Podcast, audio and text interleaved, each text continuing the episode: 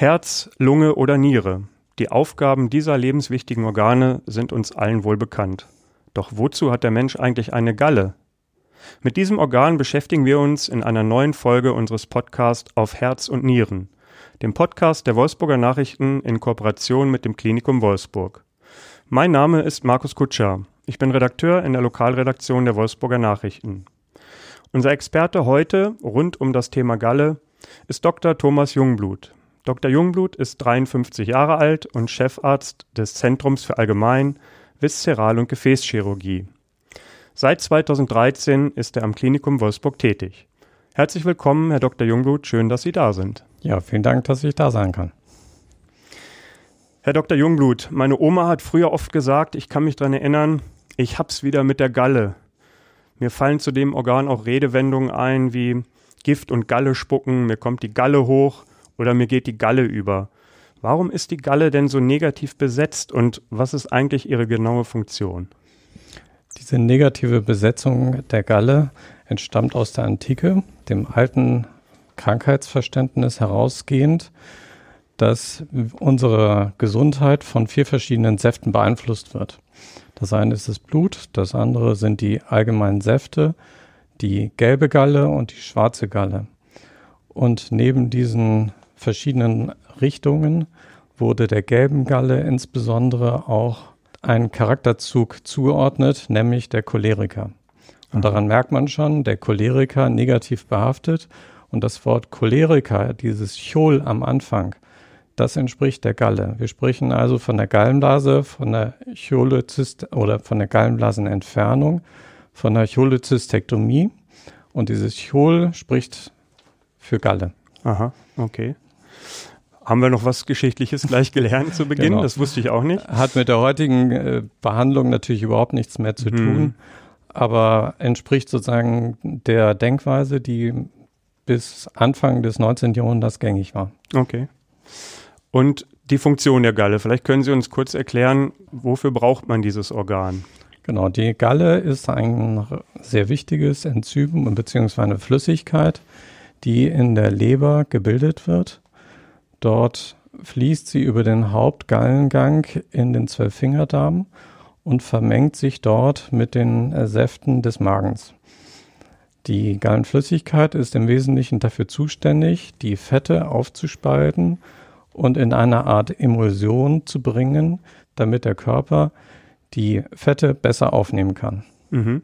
Das kann man sich so vorstellen wie ein bisschen wie ein Waschmittel, was das Fett löst und in eine Form überbringt, dass es mit dem Wasser ausgespült wird. Okay, ja. Das ist insofern wichtig, weil nicht nur die Fette mit Hilfe der Galle aufgenommen werden, sondern insbesondere auch die Vitamine, die fettlöslich sind. Und außerdem wird mit der Gallenflüssigkeit die Leber entgiftet. Das heißt, viele Abbauprodukte aus der Leber werden mit der Galle abtransportiert. Mhm, okay.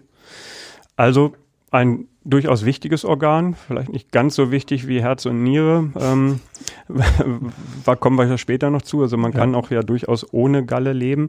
Das ja, ist ja auch. Man kann zwar ohne Gallenblase leben, mhm. aber die Gallenflüssigkeit und der Abtransport der Gallen, des Gallensaftes ist lebenswichtig. Ja, ja. Also Gallenblase, genau, da kommen ja. wir noch zu. Ähm, das ist ja eine durchaus ähm, häufige Operation, die Sie ähm, am Klinikum auch durchführen in der Allgemeinchirurgie. Ähm, wie oft kommt das vor ähm, hier in Wolfsburg am Klinikum, dass Sie ähm, Gallenblasen entfernen, operieren oder dass überhaupt Patienten mit Gallenproblemen bei Ihnen in der Sprechstunde sind? Also in der Allgemein- und Viszeralchirurgie ist das Entfernen der Gallenblase, wir nennen es Cholezystektomie, ist eigentlich eine der häufigsten Operationen, die wir durchführen. Wir machen das über dreihundert Mal im Jahr. Daran merken Sie schon, dass bei dieser Operation eine starke Routine vorherrscht, dass sie häufig gemacht wird. Mhm. Man operiert die oder entfernt die Gallenblase im Wesentlichen zum einen, wenn jemand leichte Schmerzen hat, dann kann man die Entfernung ganz geplant machen. Wenn jemand aber kolikartige Schmerzen hat, also so richtig krampfartige Schmerzen, dann würde man eine solche Operation dringlicher machen. Das heißt, ich kann mir das so vorstellen, dass zum einen die Patienten, die Koliken haben, wahrscheinlich mit einem, sogar mit einem Notarztwagen bei ihnen eingeliefert werden können, wenn es so dringlich ist. Aber es besteht auch die Möglichkeit, dass man über einen Hausarzt ähm, ganz normal dann ins Klinikum überwiesen wird für eine weitere Behandlung. Genau so ist es. Also bei den leichten Entzündungen oder beziehungsweise bei den leichten Koliken, da ist der Hausarzt in der Regel der erste Ansprechpartner. Und wenn man schwerere Koliken hat, beziehungsweise auch schwerere Entzündungen, dann suchen die Patienten häufig den Weg direkt in die Notaufnahme. Hm. Es gibt noch andere Gründe, warum man die Gallenblase entfernen könnte. Das eine ist, wenn man Polypen, also gutartige Gewächse in der Gallenblase hat, die würde man entfernen wollen. Und auch bei chronischen Entzündungen, das heißt, wenn die Gallenblase immer so leicht entzündet ist, man so unspezifische Schmerzen im Oberbauch hat, dann würde man sie auch entfernen. Mhm. Kommen wir gleich noch auch ein bisschen näher ja. zu auf die einzelnen Untersuchungen und wann man äh, tätig werden muss. Ähm, zunächst würde mich noch interessieren, welche Menschen ähm, sind denn generell von ähm, Gallenstein oder auch Gallenblasenentzündungen betroffen? Ähm, Gibt es da Untersuchungen? Ähm, spielt da das Alter eine Rolle oder das Geschlecht? Gibt es da Merkmale, die da wesentlich ja. für sind? Genau, es gibt ganz typische Merkmale hierfür. Bevorzugt oder häufiger tritt das Das Gallensteinleiden bei Frauen auf. Über vierzig ist ein typischer Lebensabschnitt. Übergewichtige Patienten und blonde Patienten sind bevorzugt.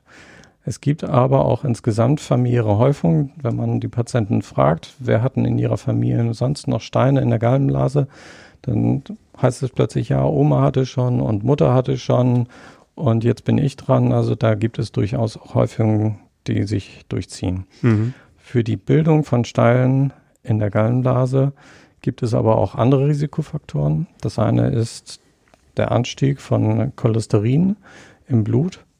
Dann gibt es wiederum Patienten mit einem Diabetes mellitus, die haben auch ein erhöhtes Risiko. Und entzündliche Darmerkrankungen wie der Morbus Crohn können das Risiko für Gallensteine auch erhöhen. Hm. Ich bin gerade ein bisschen hellrührig geworden, als Sie die äh, Faktoren aufgezählt haben. Frau über vierzig, übergewichtig. Hm. Und Sie erwähnten noch blond. Ähm, was hat denn die Haarfarbe damit zu tun? Gibt es da auch Untersuchungen äh, oder war das, hat man das einfach nur mal festgestellt, dass diese Patientin übermäßig genau. ähm, blonde Haarfarbe hat? Hat man so festgestellt, dass diese Verbindung besteht, ohne dass man jetzt direkt sagen könnte, woran das liegt. Okay. Wird sowas noch weiter erforscht? Wäre das ein, wäre das ein Interessensgebiet, was man noch mal feststellen könnte? Weiß ich nicht, ob sich jemand damit explizit beschäftigt. Hm. Ich kann mir vorstellen, dass das schon ähnlich wie die die familiäre Häufung irgendwo genetisch abgelagert ist. Mhm. Aber das ist jetzt wirklich reine Spekulation. Okay, gut. Sie haben ja gerade schon ein bisschen angedeutet, ähm, wie die Galle Probleme macht. Kommen wir mal äh, zu den Beschwerden. Die Galle sitzt ja so in etwa im Bereich unterhalb des rechten Rippenbogens. Wie kann ich denn nun als medizinischer Laie feststellen, ob es die Galle ist, die mir Schmerzen bereitet oder nicht doch der Magen? Oder ob es vielleicht eine Nierenkolik ist oder vielleicht im schlimmsten Fall sogar ein Herzinfarkt. Manchmal sind ja die Symptome, die Beschwerden da so ein bisschen fließend. Ähm, kann man das als Laie überhaupt feststellen oder ist da dann doch medizinischer Rat gefragt? Ich sage mal so, es gibt natürlich Dinge, die dafür sprechen, dass Gallensteine sich äh, bemerkbar machen. Das sind einerseits Schmerzen, die durchaus auch in die rechte Schulter ziehen können. Übelkeit, Erbrechen, wie gesagt, dieses kolikartige Schmerzen, also diese ganz heftigen, wellenförmigen Schmerzen. Fieber kann für eine akute Entzündung sprechen, aber es können auch ganz unspezifische Beschwerden sein, zum Beispiel Völlegefühl, vermehrte Blähung oder epigastrische Schmerzen. Und daran merken Sie schon, dass so eine Gallenblasensteinkonstellation in verschiedenen Gesichtern zur, in Erscheinung treten kann. Und insofern ist es nicht immer eindeutig, was der Patient hat. Hm. Typisch ist, dass gerade Patienten, die es mit dem Magen haben, dass die Nähe zum Magen, die Differenzierung zwischen Magenschmerzen und Gallenschmerzen relativ schwierig ist. Hm. Und insofern würde sich erst bei leichteren Beschwerden der Hausarzt auf die Suche machen, macht dann erstmal Laboruntersuchungen, Sonographie und würde sich der Findung der Be- Symptome so langsam auf den Weg machen.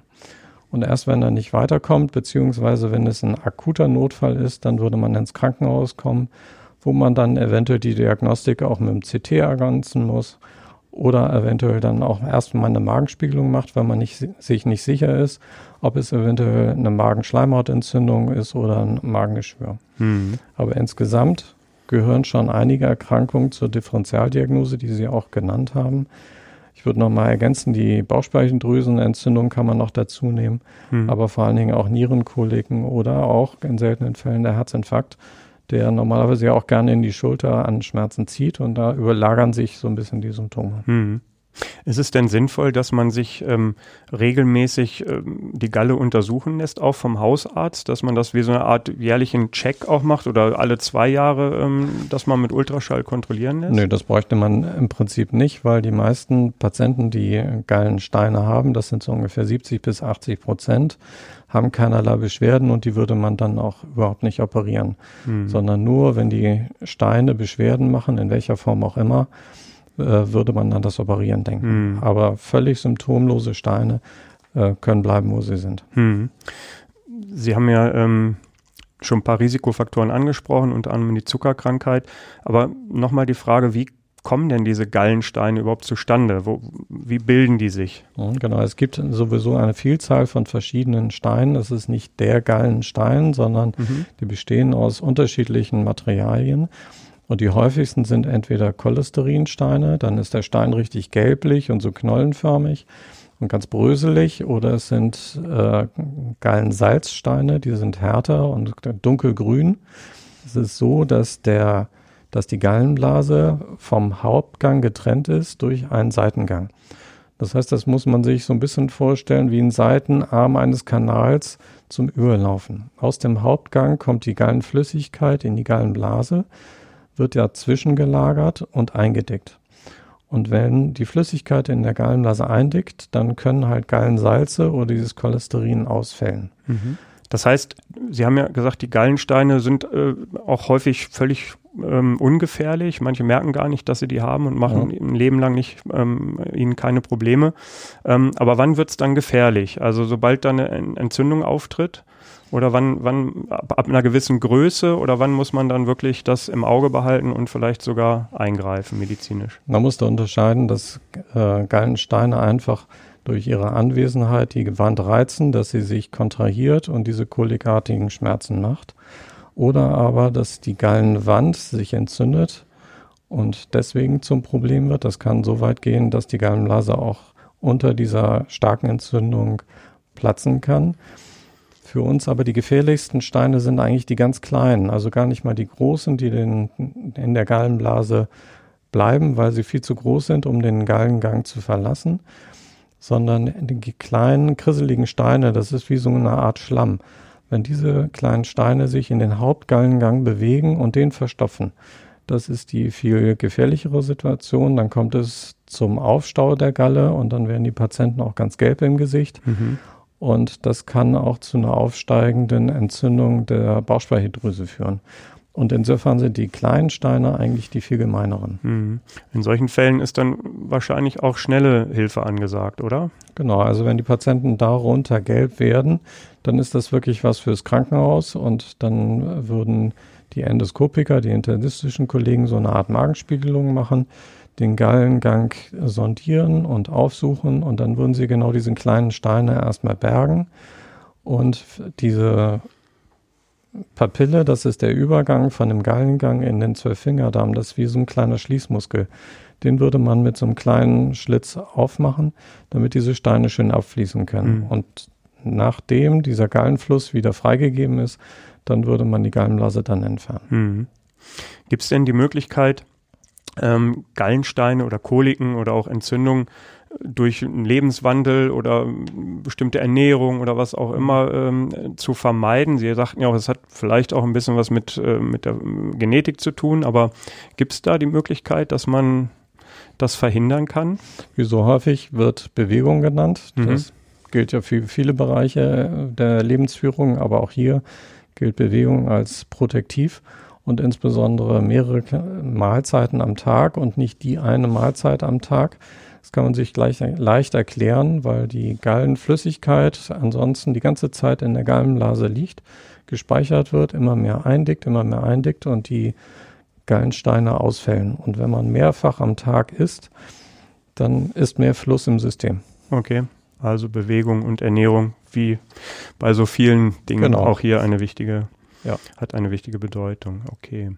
Wenn nun ähm, die Patienten dann doch zu Ihnen kommen ans Klinikum, wenn sie überwiesen werden oder mit dem Notarztwagen kommen, welche Voruntersuchungen, welche Untersuchungen machen Sie dann mit diesen Patienten, bevor es dann an, weiter, an eine weitergehende Behandlung geht? Die Basis der Untersuchung sind natürlich einmal die Anamnese, das heißt, wir besprechen erstmal mit dem Patienten, was er für Beschwerden hat, wie lange er sie hat, woher sie kommen. Dann eine körperliche Untersuchung. Es gibt halt so ein paar bestimmte Punkte, die so typisch sind für Gallenblasenentzündung. Und wenn man da schon den Verdacht dann hat, dann würde man die weiterführende Diagnostik mit Ultraschalluntersuchungen machen. Meist reicht die Konstellation schon aus, um die Diagnose einer Entzündung zum Beispiel zu klären. Und ein C T zum Beispiel würde man nur bei Grenzfällen machen oder wenn man sich nicht sicher ist, beziehungsweise die Abgrenzung zu Magenschmerzen, das ist ja immer wieder ein Thema. Und dann würde man gegebenenfalls, bevor man weiterdenkt, erstmal nochmal eine Magenspiegelung machen. Hm, okay. Wenn es dann nun doch weiter, eine weitere gehende Behandlungs, ähm, Behandlung nötig ist, was bietet da das Klinikum Wolfsburg? Also fangen wir mal an mit einer medikamentösen Behandlung. Besteht da die Möglichkeit, ähm, Medikamente zu verabreichen? Bei den akuten Entzündungen ist das eine gängige Möglichkeit, dass man erstmal die Entzündung zur Ruhe bringt und dann ganz geplant operiert. Das hat den Vorteil, dass die Komplikationsrate in einem entzündungsfreien Intervall deutlich niedriger ist, als wenn man in einer akuten Entzündung operiert. Das heißt, der beste Zeitpunkt aber für eine Operation ist entweder die ganz frische Infektion oder aber man versucht eher etwas zu warten, bis sich die Infektion wieder beruhigt hat. Hm. Aber ganz weg geht es nur mit Medikamenten eher nicht? Nee, sondern was äh, früher ja gerne ausprobiert worden ist, die Steine komplett aufzulösen. Und da weiß man einfach, dass mit diesem Auflösen der Gallensteine die Rezidivrate, also dass diese Steine so wiederkommen, hm. dass die viel zu hoch ist. Das heißt, dass diesen Weg hat man weitestgehend verlassen. Und eine Zeit lang hat man auch diese Steine zertrümmert mit Ultraschall. Auch diesen Weg hat man verlassen, weil die Steine sich halt immer wieder gebildet haben. Also das macht man gar nicht mehr. Das hat man ja früher tatsächlich öfter gehört, Nierensteine oder Gallensteine zu zertrümmern. Bei Nierensteinen ist es durchaus ein Weg, mhm. sozusagen, aber man hat halt gesehen, dass bei den Gallensteinen das halt kein sinnvoller Weg ist. Mhm. Das heißt, ähm, es läuft irgendwann doch auf eine Operation unter Umständen heraus. Die Entfernung der Gallenblase erfolgt ja in über neunzig Prozent der Fälle minimalinvasiv. Mhm. Das heißt, ähm, in der sogenannten Schlüssellochtechnik durch eine Bauchspiegelung. Können Sie nochmal erklären, was dabei gemacht wird? Genau. Wir spiegeln erstmal in den Bauch hinein. Das muss man sich so vorstellen, dass wir unter dem Nabel einen kleinen Schnitt machen, so eins Komma zwei Zentimeter. Gucken dann in den Bauch hinein, bringen dort eine kleine Kunststoffhülse ein, über die wir die Kamera in den Bauch einführen. Dann wird der Bauch aufgeblasen mit äh, C O zwei. Das heißt, dadurch haben wir den Raum, um überhaupt eine Übersicht zu kriegen. Dann führen wir zwei weitere fünf Millimeter Hülsen und eine zehn Millimeter Hülse ein. Und darüber operieren wir. Dafür, darüber bringen wir die Geräte in den Bauch hinein. Und dann sucht man sich die Gallenblase am Leberunterrand auf, hebt sie so leicht an. Und wir suchen dann als erstes den Gallenblasengang und die dazugehörige Arterie auf, um sie eindeutig zu identifizieren. Und erst wenn wir ganz sicher wissen, das sind diese Strukturen, dann würden wir sie mit kleinen Clips absetzen. Danach die Gallenblase aus dem Leberbett herauszuschälen, ist dann eigentlich die unspannendere Aufgabe. Und dann wird die Gallenblase in einem kleinen Bergebeutel und unterm Nabel entfernt. Okay, das heißt, Sie sehen das Ganze auf einem Monitor, auf einem Bildschirm? Genau, wir sehen das Ganze auf einem großen Monitor. Mhm. Wir haben mittlerweile immer größer werdende Monitore und da sehen wir auch die kleinsten Details sehr schön, sehr groß vergrößert. Das macht, macht richtig Spaß. Okay. Wie lange ähm, dauert so eine Operation in der, im, in der Regel, im Durchschnitt? Ich sage mal so, so ungefähr fünfunddreißig Minuten für eine einfache Gallenblasenentfernung mit Zugang und Rückzug. Wenn man jetzt aber schwere Entzündungen hat, dann kann das deutlich länger dauern, dann kann das mal anderthalb, zwei Stunden dauern. Ähm, deswegen sagte ich, wollen wir lieber im entzündungsfreien Zeitraum operieren, mhm. als in der starken Entzündung. Mhm. Durch diese ähm, minimalinvasive Operationstechnik ähm, muss der Patient wahrscheinlich auch nicht so lange dann im Krankenhaus bleiben, wenn es kein so schwerer Eingriff auch war. Das heißt, wie lange muss man mit so einem Krankenhausaufenthalt rechnen? Die Verweildauer nach so einer Operation hat sich deutlich verkürzt. Das heißt, die Patienten sind ungefähr so zwischen zwei und drei Tagen bei einer normalen Entfernung im Krankenhaus. Mhm.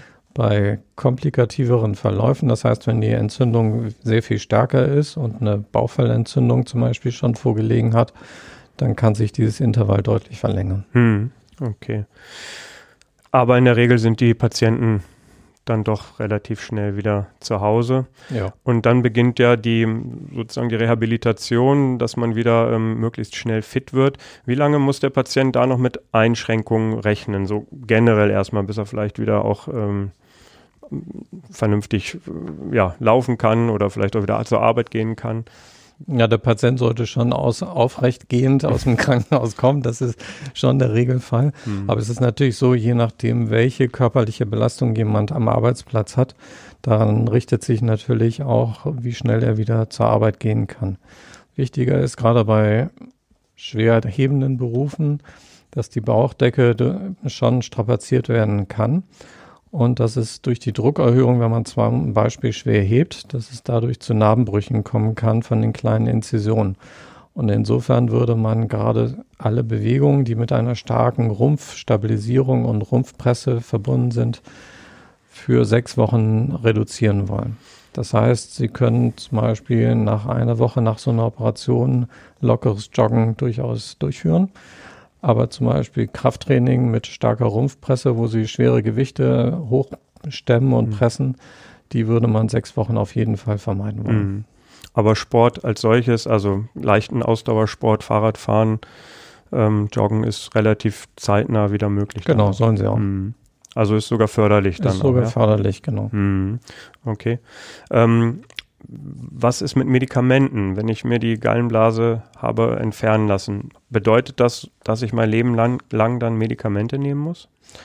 Nein, also Sie brauchen danach, nach der Entfernung der Gallenblase, keine Medikamente mehr nehmen. Auch das, was man früher sehr stark propagiert hat, dass man bestimmte Diäten essen soll, das ist deutlich in den Hintergrund getreten. Das braucht man in dieser Form nicht mehr zu machen. Sie müssen sich das so vorstellen, dass statt dieser zwischenzeitlichen Ansammlung der Galle in der Gallenblase nun ein kontinuierlicher Fluss der Galle in den Zwölffingerdarm stattfindet. Und das ist ein Umstellungsprozess für manche Patienten von ein, zwei Monaten, wo sie zum Beispiel vermehrt Blähung oder manchmal auch Durchfall haben. Aber danach reguliert der Körper das von alleine. Hm. Okay. Ähm, die Ernährung haben wir ja schon angesprochen. Ähm Was ist zum Beispiel mit, mit äh, Alkohol? Der ein oder andere trinkt ja vielleicht auch gerne mal ein Bier oder ein Glas Wein. Muss ich da noch was beachten? Oder mit der Ernährung generell? Nein, also da, auch da gibt es keine Einschränkungen. Natürlich jetzt direkt kurz nach dem Eingriff sollte man der Leber ein bisschen Pause gönnen. Aber ansonsten gibt es rein aus der Entfernung der Gallenblase heraus keine Einschränkungen. Hm. Das heißt, im Grunde ist man relativ schnell wieder der Alte oder die Alte nach genau. so einer Operation. In der Regel, wenn das keine schwere Entzündung war oder keine äh, Begleit-Bauchspeicheldrüsenentzündung bei solchen kleinen Steinen, wenn die sich auf den Weg machen, wenn man solche Komplikationen nicht hat, dann ist man dann sehr schnell wieder fit. Hm. Okay. Ja, Doktor Jungblut, für Sie ist das Ihr täglich Brot. Ähm, Sie haben es gesagt, rund dreihundert Operationen im Jahr ähm, mhm. am Klinikum. Also von daher ist man bei Ihnen in guten Händen. Sie wissen, was Sie dort tun und machen das nahezu täglich. Ja. Ähm, vielen Dank erstmal bis hierhin, dass Sie uns ähm, in Ihrer Arbeit ähm, da einen Einblick gewährt haben. Sehr gerne. Ähm, mich würde natürlich noch mal ganz gern ähm, kurz zu Ihnen was persönlich interessieren. Ähm, ich weiß, Sie kommen aus, weiter aus dem Norden, äh, aus Hamburg äh, ursprünglich. Ähm, für wen oder was schlägt denn in der Freizeit Ihr Herz? Für die Heimatstadt? Mhm. Und auch ein bisschen für Wolfsburg, nehme ich an? Also ich schätze sehr an Wolfsburg, äh, insbesondere, dass in die Stadt hinein sehr viel Wald, sehr viel Natur hineinragt. Und das ist ja eine, für eine Stadt, die so viel Industrie hat, nicht selbstverständlich. Und das ist schon toll an der Stadt. Das macht sie lebenswert. Persönlich mit meiner Frau haben wir vier Pferde. Wir haben zwei von diesen Pferden selber gezogen aus einer Stute und das macht sehr viel Spaß.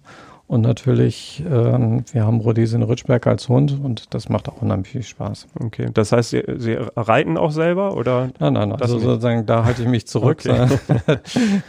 Aber schon dieser Umgang mit den Tieren, die sitzen, äh, das macht mir unheimlich viel Spaß. Mhm. Okay. Abschließende Frage. Ich würde Sie nochmal gern um einen Blick in die Glaskugel äh, bitten. Für Sie äh, als Mediziner, ähm, was glauben Sie, welche Krankheit wird Ihrer Meinung nach in zehn Jahren besiegt sein? Ich fürchte, dass es besiegt keine Krankheit in den nächsten zehn Jahren sein wird. Ähm, ich habe die Hoffnung, gerade weil ich viel onkologische Chirurgie mache, auch an der Bauchspeicheldrüse oder am Magen und an der Leber, dass wir bei diesen schweren Erkrankungen eher dahin kommen, dass wir in gemeinsamer Zusammenarbeit mit den Onkologen, das heißt mit Chemotherapien, Bestrahlung vorweg, bevor man operiert, dass man neue Strategien entwickelt, um wirklich mehr Patienten definitiv heilen zu können. Das heißt, dieser Anteil ist ja schon über die letzten zehn Jahre deutlich gestiegen und diesen Weg wollen wir natürlich weitergehen. Und das wäre eigentlich so mein innerster Wunsch, dass wir da in den nächsten zehn Jahren ein gutes Stück vorankommen. Von heilen möchte ich noch nicht definitiv heilen. Aber es wäre ja auch schon erfreulich, wenn genau. es da weitergeht und da sind wir auch guter Hoffnung, weil bei der Medizin ja auch immer großer Fortschritt zu verzeichnen ist. Ja. Okay, Doktor Jungblut, vielen Dank, dass Sie hier waren und vielen Dank für das Gespräch äh, und den Einblick in Ihre Arbeit. Vielen Dank auch fürs Zuhören. Wir verabschieden uns für heute und sagen Tschüss, bis zum nächsten Podcast auf Herz und Nieren mit den Wolfsburger Nachrichten und dem Klinikum Wolfsburg. Ja, tschüss, vielen Dank. Mehr Podcasts unserer Redaktion finden Sie unter wolfsburger Nachrichten punkt de slash podcast.